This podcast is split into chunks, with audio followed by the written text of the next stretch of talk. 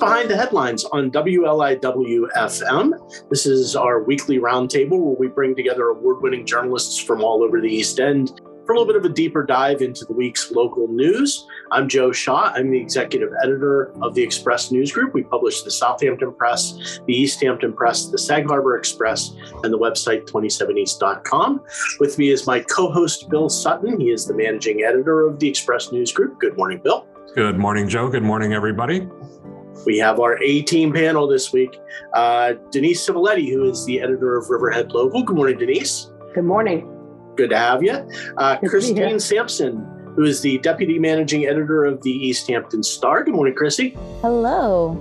Good to have you. And uh, Beth Young, who's editor of the East End Beacon. Hey, Beth. Yeah. Great to have you here, too. So uh, let's dive in, Denise, with uh, your story this week about the Enterprise Park up around Riverhead. There is a new development, correct?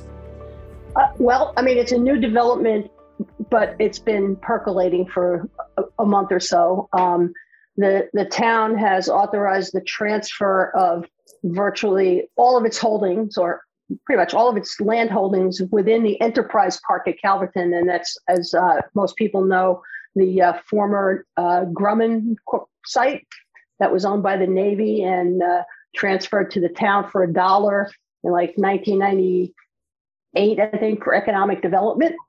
Big piece um, of property, right? Pardon me. It's uh, it was originally 2,900 acres.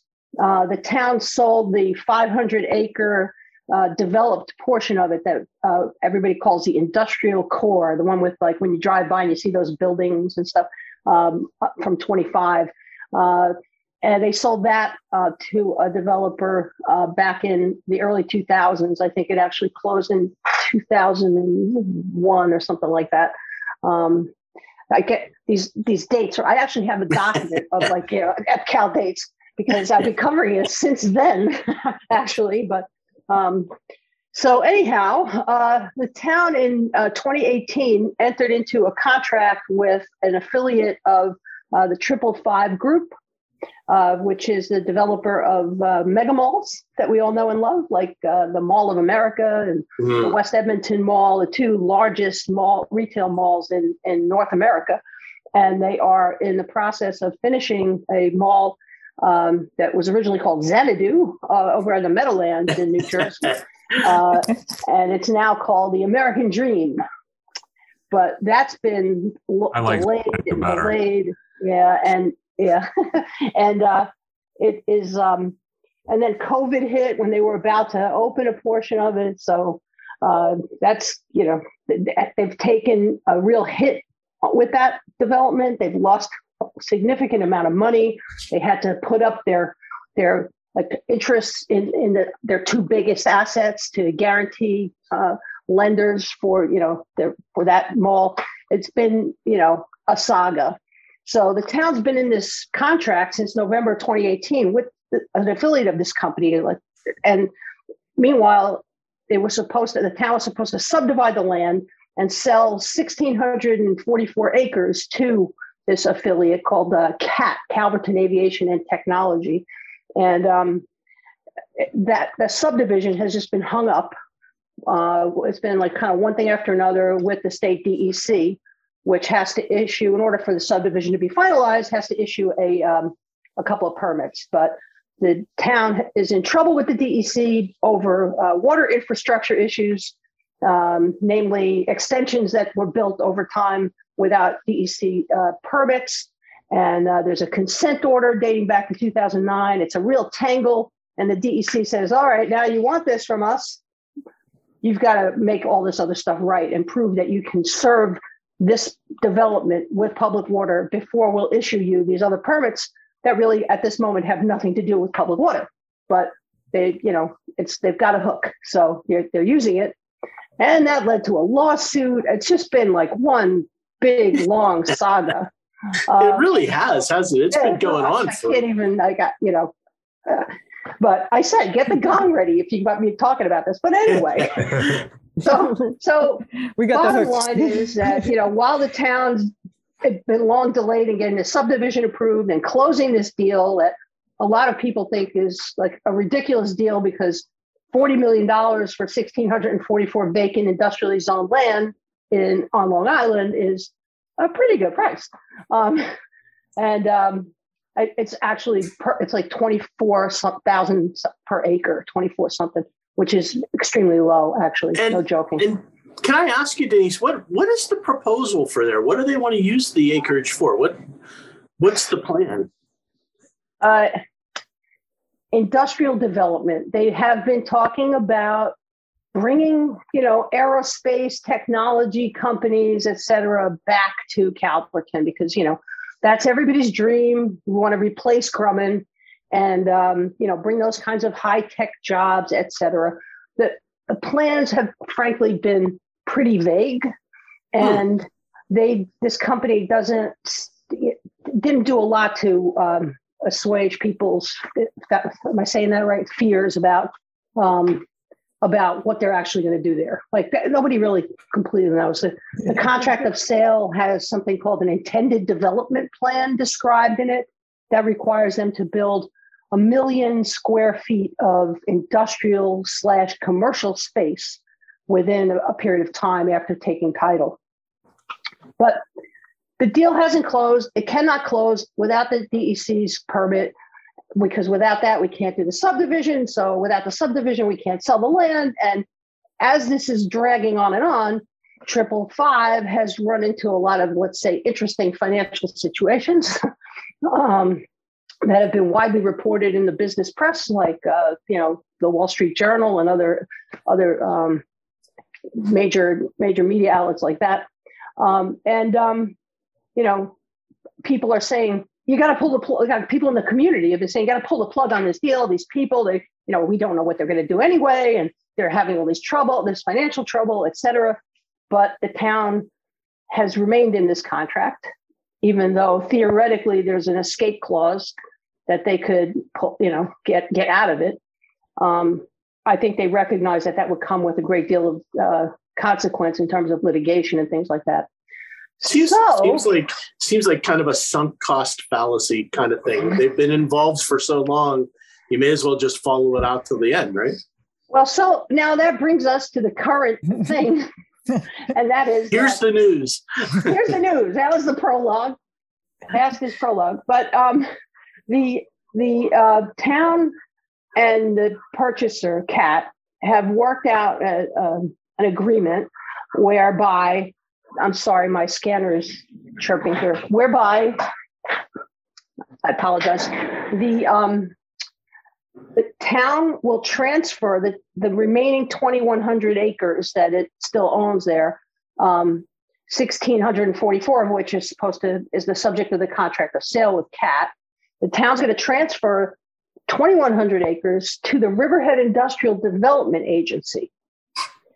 And the town and CAT will make a joint application to the IDA for um, IDA benefits for CAT for, to induce the redevelopment of that site, property tax breaks, sales tax, mortgage recording tax, all that sort of stuff. So they're going to make that application together, and then that's got to be completed within six months.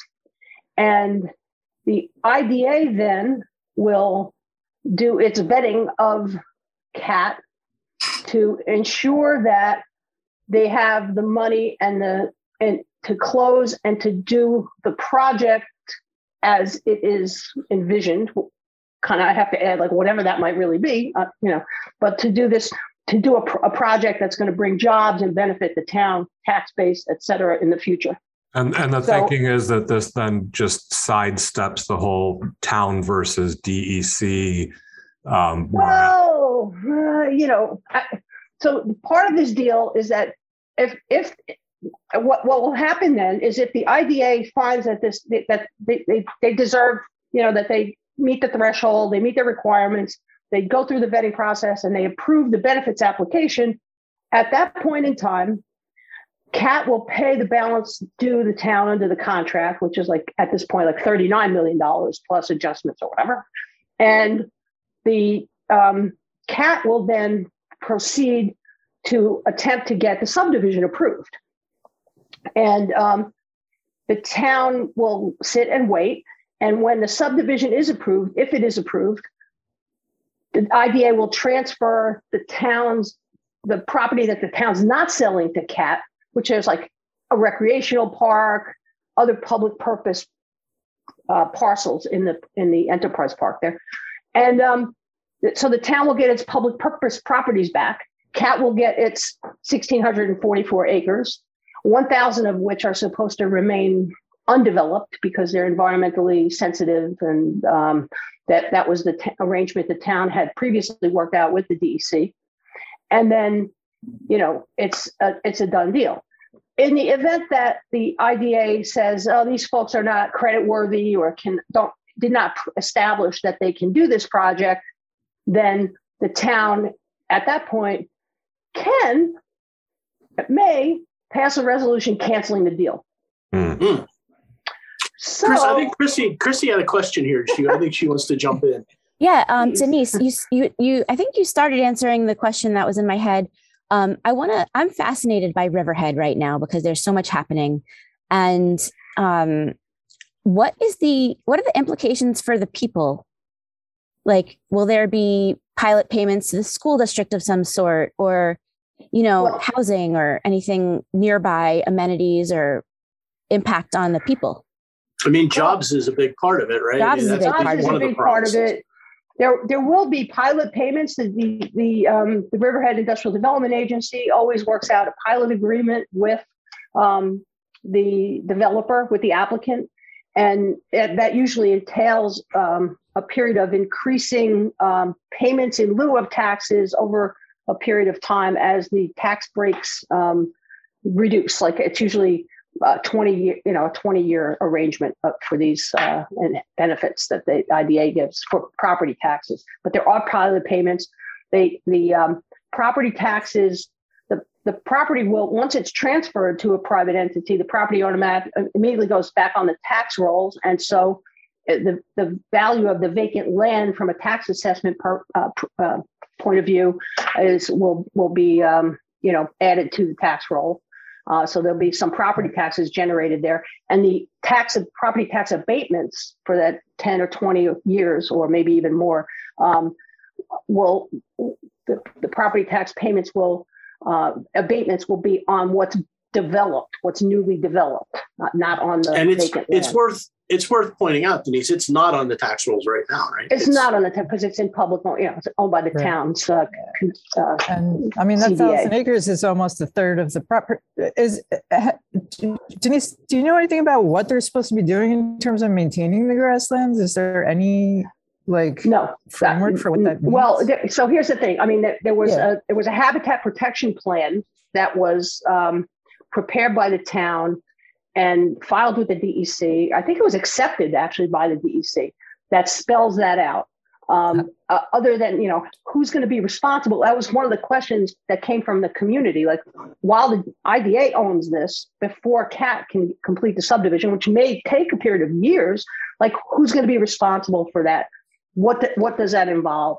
Um, and of course, then there's the interesting little factor that the um, the Habitat Protection Plan was developed um, under regulations, this Part 182 regulations that the town sued the DEC over because they didn't. Um, uh, they said that they didn't follow uh, appropriate state administrative procedure uh, law, and and the town just recently won uh, that 11 year old lawsuit. Wow! so the court a court nullified the, the regulations that that plan was, you know, under which that plan was prepared. So that's also in a state of flux. I oh my know. God. Yeah. Yeah. No, yeah, I mean, I, I, yeah, I, the town's saying that like having a private entity managing this thousand acres of of um, open space sensitive habitat is a good thing for the public i i, I don't well never and, and we don't even that. know if it's going to be like accessible or open to the public in any way like you know right. will it be there for like hiking or anything like that i mean so oh, you have to you have to go back in time to understand like how that whole thing evolved. this may be where you want to ring the gong, Joe. I don't know, but like gong. it's like there's there's two river. You have to cover EPCAL and then you, you have to cover Riverhead itself because they're like two well, enormous was, things. That's what I was going to say, Beth. I two things that come to mind. I echo Chrissy in that I'm just fascinated by Riverhead because there's so much happening. This keeps happening Riverhead. every time the New York Times writes writes a story about a place out here. Everybody's so, fascinated with it because there, there was a big article in the Times last weekend. I, am sure Denise knows. Yes, it, yeah, it was it was great. Come come come to Riverhead. I mean, it's it's the up and coming um, East End community. the town that's suddenly well, popular. I think was last year it was Greenport, which had already been discovered. So there's We're a waiting for which time there right next. now. There's a vibrancy there that's not, that, not to that criticize. Not to criticize the Times, but I, I, the article was great. But I, I noticed that you know they basically had two pictures, which was the same intersection from two different angles. Um, that, that showed how wonderful Riverhead was. Boots on the ground. Boots on the ground. but but Denise, the second point is that you know it's interesting to me that a big piece of property like that that ended up in the town's possession. I think a lot of communities would say, "Oh, this is a gift. This is this is just a wonderful thing uh, that we can do so many things with." And this epic uh, on this property just demonstrates that it's just not that simple. And a lot of times, it can just be a, an anchor tied around uh, the town's neck a little bit, right?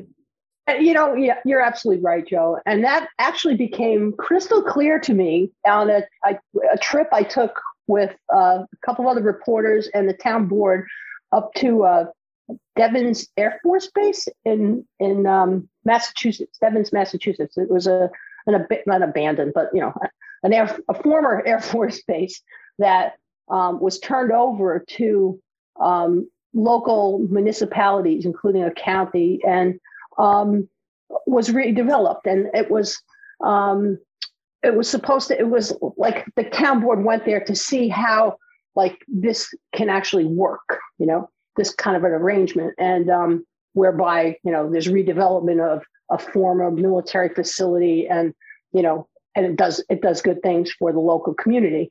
But what what became very clear to me from that little trip was that um, we got this gift, as you said, um, without any real resources, you know, from coming from anywhere else to do what needed to be done because there was a lot, a lot to be done here, and um, the extent of that and how ill-equipped and and under-resourced the little town of Riverhead was to handle this, uh, which at this point should be obvious. Mm-hmm. but but um, you know, was uh, you know, it just became crystal clear to me because you know that, that in, in Massachusetts there, there, was a county, there was a state authority. It was like they was they got funding from the state. You know, Riverhead how long did really it, how long did it take in Massachusetts to get something? Oh, it took it took like I think the better part of a decade. You know, I mean, but um, we're working That's on still half the time. Decade. Yeah.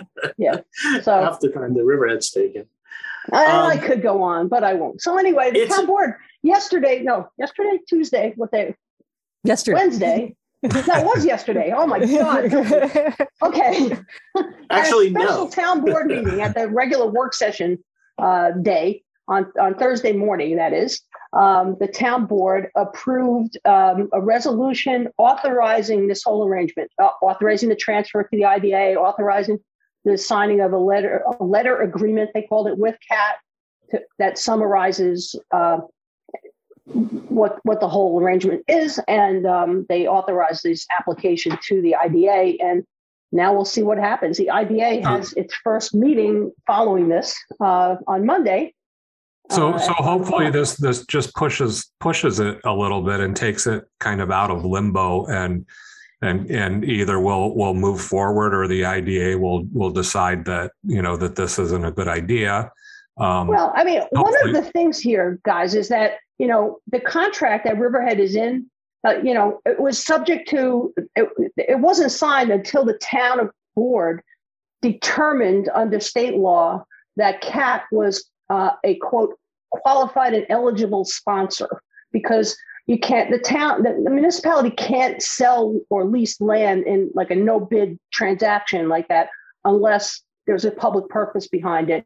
And part of that whole examination is the determination that the, the recipient of, of this or the, the purchaser or the lessee is, is qualified and eligible to do something that's going to advance the public purpose, which in Riverhead is embodied in this urban renewal plan that the town did for the Calverton Enterprise Park, right? So um, the town had to find them qualified and eligible that was a content, you know, very controversial. Yeah. And and they had that whole that whole hearing with people with uh, like supposed subleases coming in and showing off lasers and maglev and rocket people launchers. Who, yeah, I mean, people who said they could come there, maybe if you know. So I, you know, it, it was like the World's Fair in Riverhead. But but it is kind of like a torturous thing, and they finally found them qualified and eligible. But this was in you know November, the decision got made in November of 2018. And then uh, the supervisor at the time, Laura Jens-Smith, was required to sign a contract of sale that was approved by an outgoing lame duck town board in December of 2017.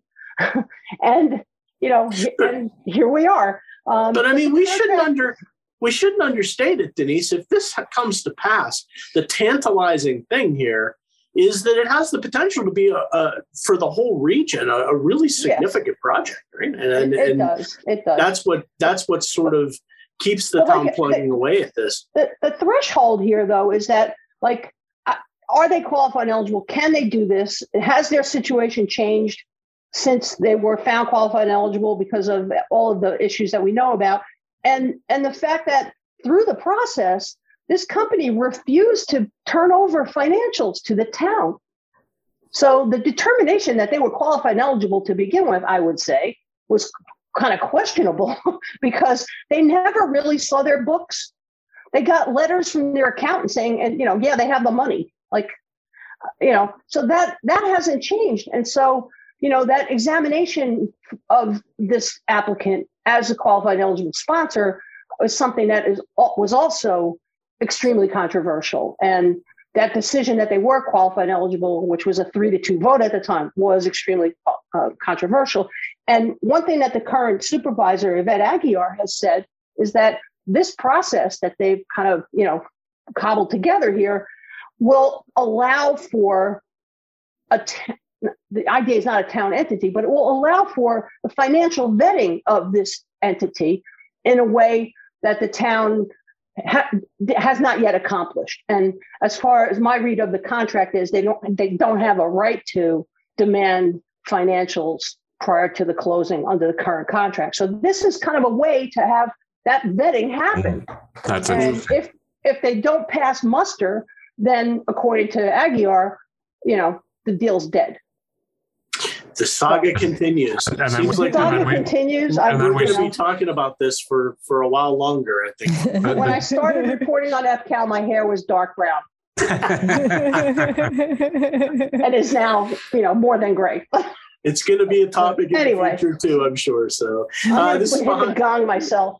it's behind the headlines on WLIW FM. I'm Joe Shaw. My co-host is Bill Sutton. We're with the Express News Group, and our uh, panelists today are Denise Civiletti of Riverhead Local, Chrissy Sampson of the East Hampton Star, and Beth Young of the East End Beacon. And um, so I, the, we'll sort of seg into uh, a conversation about. I think it's interesting. There's a, there's a lot of planning going on locally now, uh, and some of it may be sort of emerging from the pandemic, and there was a lot of just sort of dealing with the short term future. Uh, but I know there's there are several communities locally that are starting to look forward. Um, Southampton Village has a comp plan. Uh, setup that, that's coming this weekend. Uh, Christy, there's a lot going on in East Hampton Village as well, right? Absolutely. So the village is investing a lot of resources and time and planning into Wiborg's beach. Um, and, you know, they're going to get the, the potential is to really like up the upgrade the beach. They're going to get bathrooms for the first time. There's going to be some new amenities. They're going to lose two parking spaces. That shouldn't be a big deal, you know, so much. But um, you know, and then so in addition to Wiborg's beach, they're um, you know, they've got the Herrick Park project that they approved this week. Um, that will see the park also upgraded and beautified. Um, the tennis courts are going to be uh, basketball courts and tennis courts are going to be moved. The baseball and softball diamonds will be rearranged and um, all sorts of things going on over there. And I don't know if you guys saw this story in our paper last week, but there could be um, a strong possibility of the sale of alcohol at Main Beach now at the beach hut. Mm.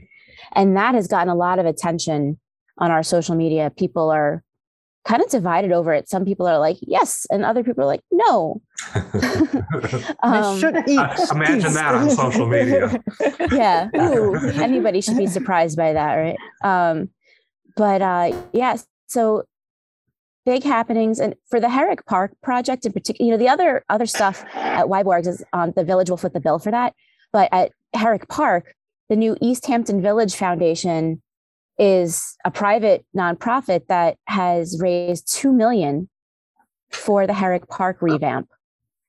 So that know, has the potential to to really transform that piece of property, no question. Yeah. What if they serve alcohol in Herrick Park? Oh no, no, no, no, probably not. I mean, there's probably still gonna be a playground, and you know, the middle school will still be able to use the facilities because the middle school across the street doesn't really have its own.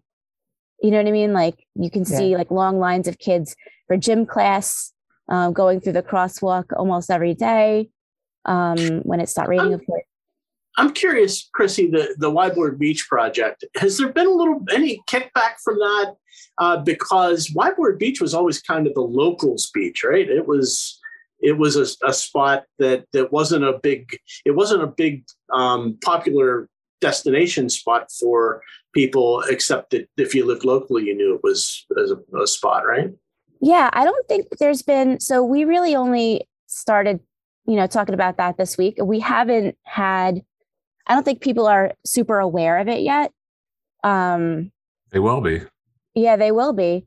And that's a good, you, Joe, you raise a very good question. Um, that is an accurate assessment in, you know, to my understanding of it. But, um, you know, anytime. But I mean, with with the growth in population and all that, I, I think the the the village just needs to make sure that that there are you know more amenities the you know the the the beach passes in, in, in east hampton village i mean sold out within within hours this year of of going online. And and so i think that part of this is just an effort to to kind of expand the the offerings for um, you know, for residents and uh, seasonal residents and, and visitors, right? Yeah. If you're going to pay, you know, $500 for a beach, it goes back to who's a local, of course, but like, well, you know, if you are going to pay $500 for a beach pass plus a beach pass plus 6% online transaction fee, because as we know, that was the only way people right. could purchase the beach passes this year, um, which was also how a lot of people got sort of locked out of that because um, they went on sale at midnight and if you aren't an internet savvy night owl, you might not have had the chance to. I mean, by like by like wow. nine o'clock or something like that, they were gone. Am I recalling that correctly, Bill? Like, I, I like, think so. Yeah. It's like trying to get Beyonce tickets or something. Well, I kind of kind of mirrored the uh, the the vaccinations early on when when you you had to be you had to know when to go online and figure that out and you know and all of that. So it's fascinating. And, you know, we had an Express Sessions event on uh, Thursday this week, and, and the topic was sort of the coming summer in Southampton Village and how everybody was preparing for it. But it evolved into a conversation about the fact that we had uh, Mayor Jesse Warren was on the panel, and he mentioned that Southampton Village is doing its comprehensive plan update right now. And as a matter of fact, on Saturday, uh, it, they're having their last public sort of gathering to to sort of a charrette to gather information from the public and input on this comprehensive plan. And it's it's interesting to me because a comprehensive plan, for those who aren't familiar with it, is both really important and powerful and really kind of an exercise that that um, it's all about how much you you do with it because it's supposed to set a blueprint for how the village evolves. And and the the funny thing is the last one was in 99 2000 and it's supposed to be updated every five years. Um, it's been you know 22 23 years since they had a, a comprehensive plan. And i wondered aloud whether you know the last comprehensive plan and this is where i get to some of the things that are happening in other communities you know the, the last comprehensive plan for the village made it clear that the focus was supposed to be on full-time residents and people who are maybe part-time residents who, come out regularly and not tourists and and not day trippers. And and the whole idea is to evolve the community as a community rather than as a resort destination. I'm not sure we can continue to ignore I, I just reality my, a, a question joe. I mean do you do you consider summer residents as part of that resort community or are they are they considered village residents because they have a, a $20 million house in, in the village and are paying, paying a lot of property taxes? But um, are, if you're if you're catering to them are you catering to that resort or are you can catering to to to what you're calling year-round residents yeah i mean i think it's a great part of the question but it also yeah. ignores i think the question is what did they have in mind when they wrote the comprehensive plan in 99 2000 and if you remember then it was a very different place. We didn't have Airbnb. We didn't have, you know, short-term rentals. Those things just didn't exist. And certainly there were no um, motel hotel uh, proposals. And now you have Southampton Town that has allowed a property on the Shinnecock Canal, which was built with the idea of being condos, that those have now been converted into basically hotel rooms that are going to be used for uh, the the CPI property. That's really counter to all of the planning documents in the town over the last 20 years or so, which said, again, this is not a tourist community. It, right. I think it, it, felt to me that the comprehensive plans back then, both at the village and the town levels, were sort of trying to set a tone that said, we aren't going to turn into a resort community like we see in other areas. This is about people who live here, people who own property here part time and come out and are residents, part of part time residents rather than transient visitors. And they tried to make that distinction. But I right. think in 2022, that distinction is, is a difficult one because there's a lot of people who own property who don't live here who rent their properties out now on right. short term basis. Well, it's just the reality we're living in a much more transient world. It's it's a problem exactly. the world over. Yeah. Yeah. And I mean, Beth, you've been you've been around to to view the planning processes uh, over the years, and and yeah. I I think that that we're at sort of when you're when you have so many communities entering that planning process now, the reality is just a different reality now, and I think if we ignore that, uh, I'm not sure yeah. that's that's to our detriment. And by the time you finish a comprehensive plan process, uh, everything on the ground has changed. I mean, Southold had their vision, vision 2020 that they started in 2010, and they just finished it, and now it's like completely outdated. Um, and uh, you know, I mean, uh, I think Shelter Island's in the middle of a comp plan. Um, yeah, Denise, I believe yeah. Riverhead is is starting strategic planning, right? They got to oh. spend that money. well, that's specific to downtown. Yeah. yeah. Um, mm-hmm. the, the, the te- that's a, that's actually um, kind of like assembled by a committee that was assembled by the state Department of State and the through the Regional Economic Development Council. For uh, they, the, the town was awarded a ten million dollar downtown revitalization initiative grant, which you know is a fantastic thing. Um, and so they've uh, had their first um, strategic public strategic planning meeting um, and public participation session, I should say, on um, earlier this week. Was that Monday? Uh, yeah. okay. did they have yeah, a lot I, of, Did they have a lot of participation? Um, you know, sadly, uh, I would say not really. Um, the most of the people there were about 30, 32 people in the audience, and um, they and some on Zoom, and um, most of the people in the audience were involved in the process. They were either members of the um, strategic planning committee, which is the local planning committee, or um, people involved in development and town government and that kind of thing. There were, I would say, like a handful of um, of local residents in in the audience and on Zoom. Um, who were participating. Of course, I couldn't really see how many people were watching on Zoom, so I, right. I really can't say that. But in terms of people who spoke up, um, and the local planning committee itself doesn't really have uh, downtown any downtown residents uh, on it. Um, hmm. So I, I don't. I'm not sure how I feel about that, but I I, Denise, I'd, I'd love your feeling. I mean, you might be too close to it, but uh, well, can't seem to keep coming up over and over again was about is downtown safe to walk around? And I know like sometimes things happen, people get mugged or whatever. Uh, um, I, I, I don't know. Um, I mean, my son grew up going downtown Riverhead, going to school, going there after school, going to the library, going to East End Arts for for music lessons. Um, you know, hanging out at the little um, magic store that's now crafted, and um, hmm. uh, I, I, I, and I, I, when I was a kid, I, I spent a lot of time in downtown Riverhead, and I feel like it's a lot safer than it was when I was a kid, and the perception hasn't really caught up with it. The perception has historically been uh, bad, uh, yeah. much worse than the reality. I yeah. Mean, I remember when I was on the town board uh, in the late 80s, early 90s, and we got like the police report every day. And there was like, you know, I, I, I don't I like never understood why people were always saying, you know, including like most local people, like, you know, my husband's family members were like, oh, town, town, it got so bad. I mean, certainly once there were a lot of vacant buildings, you know, when you walk along Main Street, I would watch yeah. people leave the aquarium with their stroller, you know, and yeah. walk along Main Street and head west. And like there was a stretch of like all these vacant buildings. Right. And you know, they would like turn around and head back to their car. Which yeah.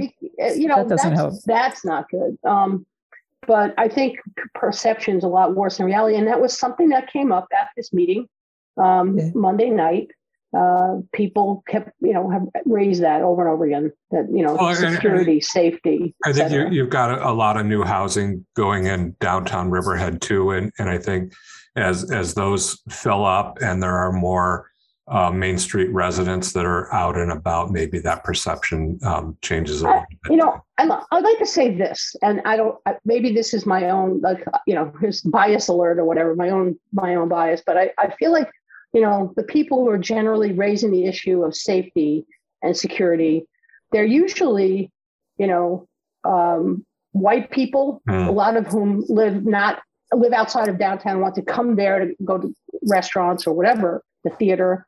And I feel like a lot of they equate seeing people with brown and black skin yeah. on the streets as a, you know making it a safety hazard a dangerous place etc i feel like that's just a reality that their discomfort people, may not be rooted in the reality of, uh, of, yeah, of actual I, I, danger yeah. And and i mean that's not to say crimes don't happen in riverhead downtown. They, and they happen in other plenty of other places in riverhead. I mean you know there were a couple of commercial burglaries on route 58 this week. Um, you know uh, if they if that had happened downtown, it would be like you know the hordes of people on Facebook saying, "Oh, downtown, remember?"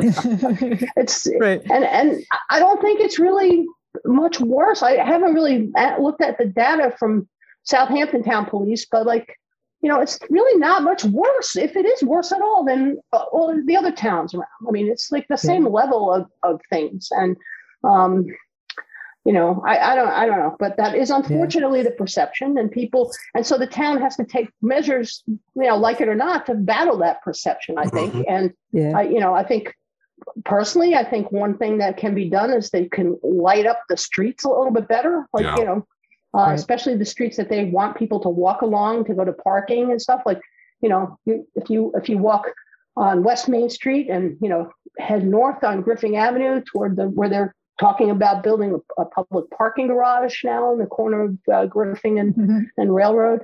Um, yeah, I will say this, know, Denise. In, in the coming abandoned. years, in the coming years, there's going to be a lot more people in downtown Riverhead on an on a constant basis with all of the housing mm-hmm. that's going up. And it's it's I mean, I think that the planning process, you know, just to get back to the to the topic at hand is I think in a lot of these communities are starting this planning process to try and deal with some of the impacts that we've felt over the last um, five to 10 years and, and how the communities have, have really changed. And in case of Riverhead and some other places, are, how they're going to be changing uh, coming up soon. And, and setting these planning documents uh, is important, but I think it's also about following through on on what they recommend. And, and there's there's a lot of energy that goes into sort of writing comprehensive plans but uh, we found that the proof the proof is in how you follow them.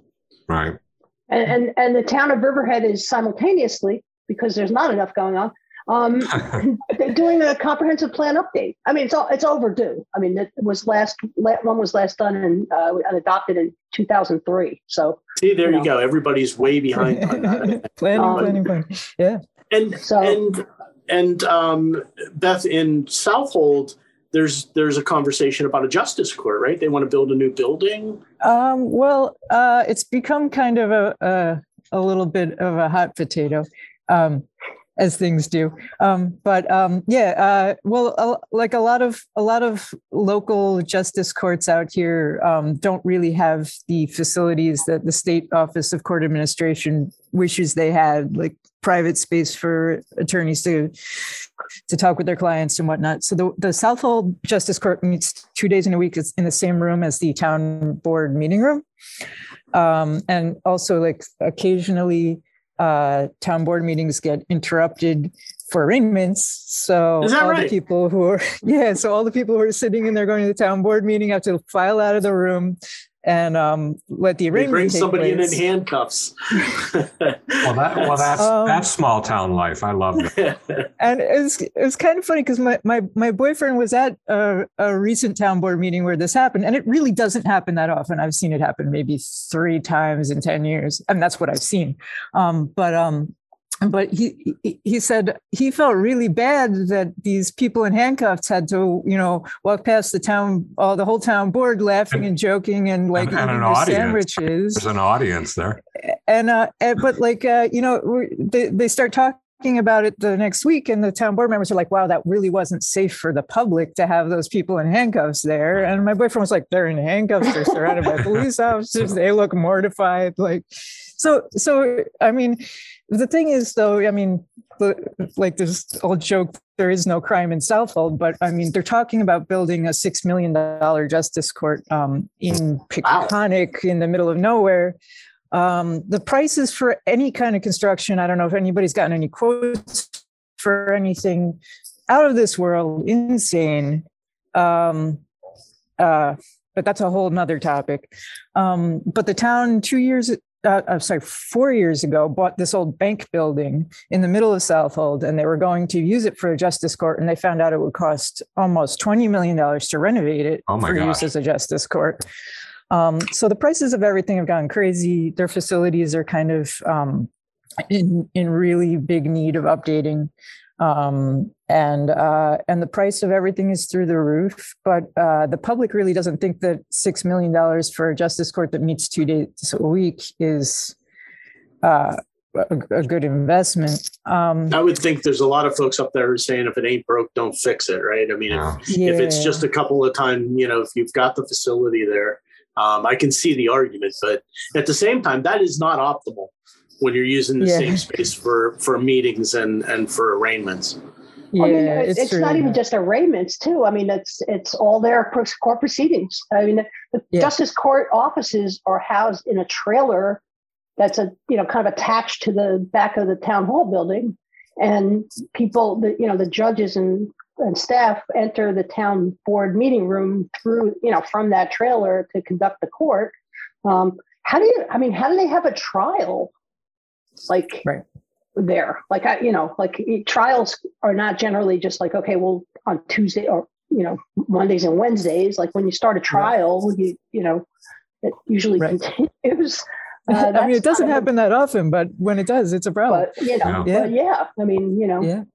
So that's so. um, you know, we're, Riverhead's in a similar situation with its justice court facilities, um, and um, yeah. I, you know, there's no I mean, that's one um, thing that did come up in Southold was like in Riverhead, the Justice Court is part of the police station, and it's like the same building, and it's there's it's way the, the, way overcrowded. I mean, yeah, there's a line out the door to get yeah. into Justice yeah. Court. People on yeah, and, people on Mondays people are lined up, and people who need the police are walking in the same door. So it's just that does that's doesn't work either.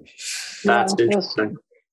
And yeah, not to get back to Riverhead, but I mean, the, there was talk about using the old armory building Well, I mean, the, the town got the town got the state yeah. to uh, transfer the old Armory building. People keep giving uh, Riverhead white elephants. More, yeah, and uh, it's full lead, by the way. But uh, you know, it's it's um they got that they got that transferred to the town specifically for development as a, a police station, justice court complex. But yeah. the cost of getting it done has been more than the town had an appetite to spend. And so the, it's basically sitting there like as a storage building, more or less. And, uh, you know, they're using the parking lot to store impounded vehicles that the, the police impound.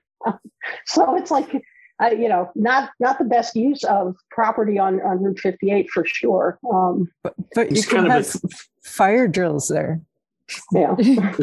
There's kind of a theme starting here with some of these stories about Riverhead getting stuff and not you know having having a, gift horse is not necessarily something you uh, you want necessarily. No it question. costs money to it costs money to yeah. uh, do things with. So you know, yeah. It's behind the headlines on WLIWFM. I'm Joe Shaw. My co-host is Bill Sutton. Uh, our panelists are Denise Civiletti of Riverhead Local, Chrissy Sampson from the East Hampton Star, and Beth Young of the East End Beacon. Um, Chrissy, let's move east a little bit. I want to talk. Uh, there was a new development this week in the ongoing battle over beach access in East Hampton, and the fishermen and the town trustees joined up to uh, go back to court to try and uh, take this fight up again, right? Yeah, absolutely. So um, the way that so there was a press conference at the beach. So you know everybody calls it Truck Beach. Um, it's at the end of Napeague Lane, and um, the trustees and their attorney and some of the fishermen um, held a press conference there last Sunday to basically say, "Hey, we don't want to get pushed around anymore. We're going to be the plaintiffs now instead of the defendants, and you know we're going to push this." Um, basically, they want to prove that um, the reservation they called it the benson reservation right um, centuries ago when they um this they, was the basically the the deed documents from mm-hmm. the 1800s right I'm, yeah from the 1800s. the 1800s so um, that established that you know established the right for uh, people to fish on the beach and to use the conveyances necessary to do so which at the time were like carts and you know horse-drawn carts. horse-drawn carts right? And so bill taylor who's one of the trustees um, said this week the truck is like just a technological ad- advance of a horse-drawn cart you know because you know they didn't have trucks in like 1885 or whatever it was you know what i mean? So that's their stipulation. They want the court to clarify the reservation um, and which, which, would be called an easement today, right? I mean, if it was on yeah. deed today, just to clarify for the right listeners. So um, that's their that's their statement. You know, the attorney Daniel Rogers is saying, you know, this has never been about, um, you know, fishermen and trucks. This is about money hmm. because they want to preserve their property values. They want to, you know what I mean, like so that's his statement. Um, the our headline was hitting back with a lawsuit of their own, hmm. um, and you know, and like just like in you know the other municipal cases, like this has been at least thirteen years in the making, right? Mm-hmm. You know, and so um, the the plaintiffs in this case include um, twelve fishermen, including one recreational fisherman and eleven of the fourteen who were charged with trespassing several months ago when they were protesting that court ruling. That yeah, I mean the whole the whole argument here is basically that the homeowners, um, the courts have, have said that they essentially own the beach. That's the mm-hmm. most recent the most recent ruling, and that sort of goes against uh, a long history on the East End where fishermen have access to all of the beaches. But I, I, I'm just I am so fascinated by this because of the fact that it's about trying to interpret the law that was written back in the 1800s for the modern day. And it sort of has echoes in the whole idea of the originalist read of the U.S. Constitution. And mm-hmm. um, you know, there's a there's a we we sort of need to. Come, it's funny because the country is now getting old enough that we're gonna we're gonna need to start coming to terms with the idea that a lot of our laws were written at a time that never foresaw the technology that we have, that never foresaw uh, the changing um, social needs of the country, and and this is just sort of like a microcosm of that. That that the idea that fishermen should be able to access the beach was written into that deed. But should they be allowed to drive on the beach with a truck, yeah. uh, which is a very different not, thing? Well, and, and what constitutes? It's not just fishermen is it.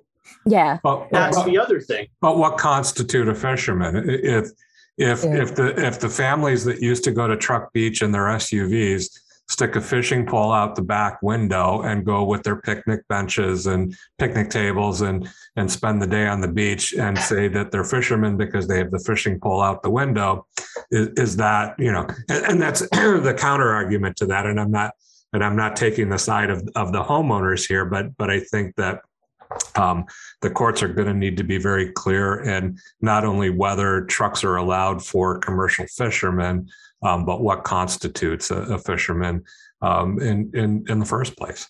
And they're um, what they're they're expecting this to be. You know, the attorney, Mr. Rogers, is saying he expects this to be a historic case. He expects it to go to trial.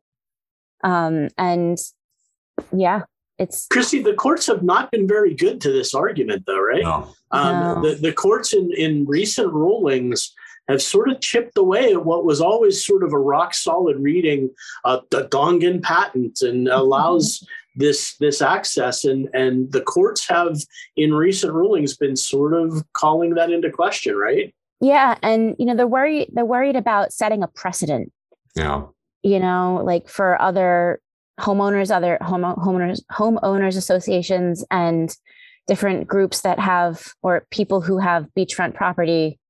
You know, it this has that potential. That, that, at the same time, though, the courts were were were um, firm in leaving that reservation in in their last um, decision, even though it was argued that it should be removed. Um, they they continued to uphold that reservation, which said that fishermen should uh, commercial fishermen, you know, anyway, should be should be allowed on on the beach. So, so I think there's some uh, glimmer of hope there. And again, just to clarify, Chrissy, that the the way they they believe that they should be able to land on the beach in a boat, they should be able to spread nets out on the beach, they should be able to access the beach with basically horse-drawn carts. But that's pretty much the extent that the courts right now um, are allowing access. Is that that's a fair read, right? I mean, mm-hmm. I think we've got to get this clarified moving forward, but it doesn't resolve the situation in any way. Let's and start another nonprofit to give a horse to every fisherman. what, but what are the environmental impacts of having horses was on the beach? Just about to actually say, like, yeah. you know, in terms of like sand, sand replenishment or like, you know, coastal erosion, like what's that going to mean a, in years anyway? You're going to need a lot of big diapers, I think, too. If you if you do mm-hmm. that, that's going to be the only way to keep the beaches clean. So. Sadly, we're going to have to end it there. That is not where I wanted to end this conversation, but we are out of time. Might be appropriate, though. Thank you for a very lively conversation this week uh, to Denise Civiletti from Riverhead Local, uh, Chrissy Sampson from the East Hampton Star, and Beth Young from the East End Beacon. You guys are great. Thank you for being with us this week. Thanks for having Thanks us. For having us. Thank you. Bill, Bill, uh, thanks for co hosting, and uh, we will be back next week with Behind the Headlines.